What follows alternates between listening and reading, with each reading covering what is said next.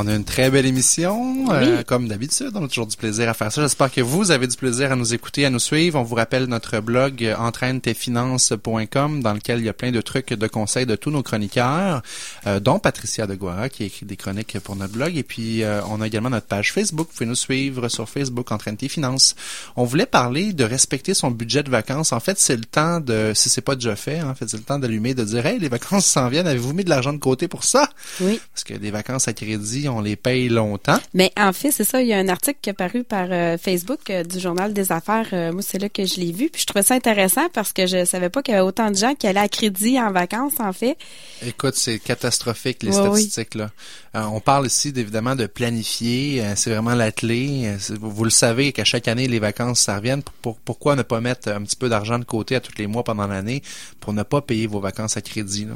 Ils donnent des petits trucs euh, qui peuvent permettre justement là, de se fixer des limites. Euh, c'est un, bon truc qui est, qui est partagé dans l'article effectivement, de dire regarde cette année notre budget de vacances c'est 1000 dollars, 2000 dollars, donc 500 euh, dollars, peu importe le montant, on se met des limites puis on, on, y va de façon réaliste également.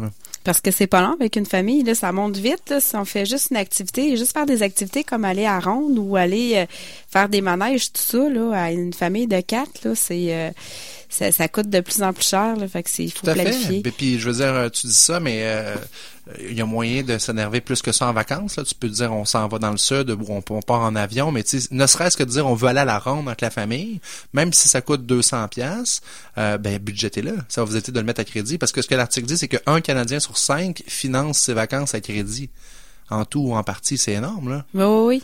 Mais c'est c'est pas long. Si tu fais euh, justement un voyage, tu t'en vas quelques jours, tout ça, si tu rajoutes des activités comme ça, euh, les restaurants, les ci, les ça, euh, c'est pour ça qu'il faut le planifier puis il faut le budgéter. C'est facile de tomber dans justement la facilité de crédit en disant ben oh, c'est juste tant par mois. Je, vais le mettre sur ma carte de crédit, on va aller manger au restaurant, là, cumule, cumule, cumule.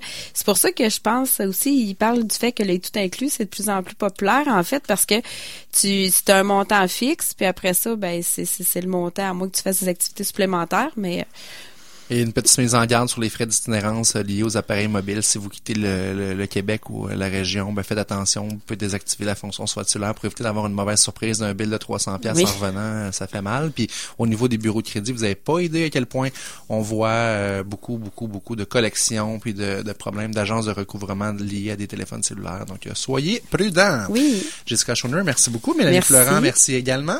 Mélanie qui a fait notre mise en onde de façon exemplaire ce matin. On vous invite à visiter son blog euh, sur les différences dans la société. Vous retrouverez sa page sur Facebook en tapant le mot différent au pluriel. Et je vous laisse au bon soin de Suzy Turcotte pour l'émission Sentier secret. Bonne journée, c'est Corel et on se reparle mardi prochain.